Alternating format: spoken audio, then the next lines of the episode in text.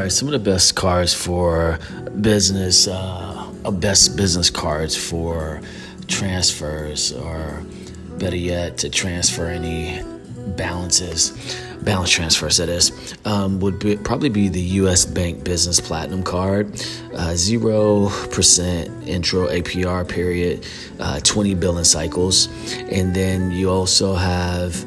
Let's see, you have the Wells Fargo Business Platinum card, zero intro APR for nine months. Um, and their balance transfer fees 4% on each uh, transfer that's at a minimum of 10 with the minimum of 10 $10 minimum and then you have the Citi simplicity card which is also a good one with zero intro for 21 months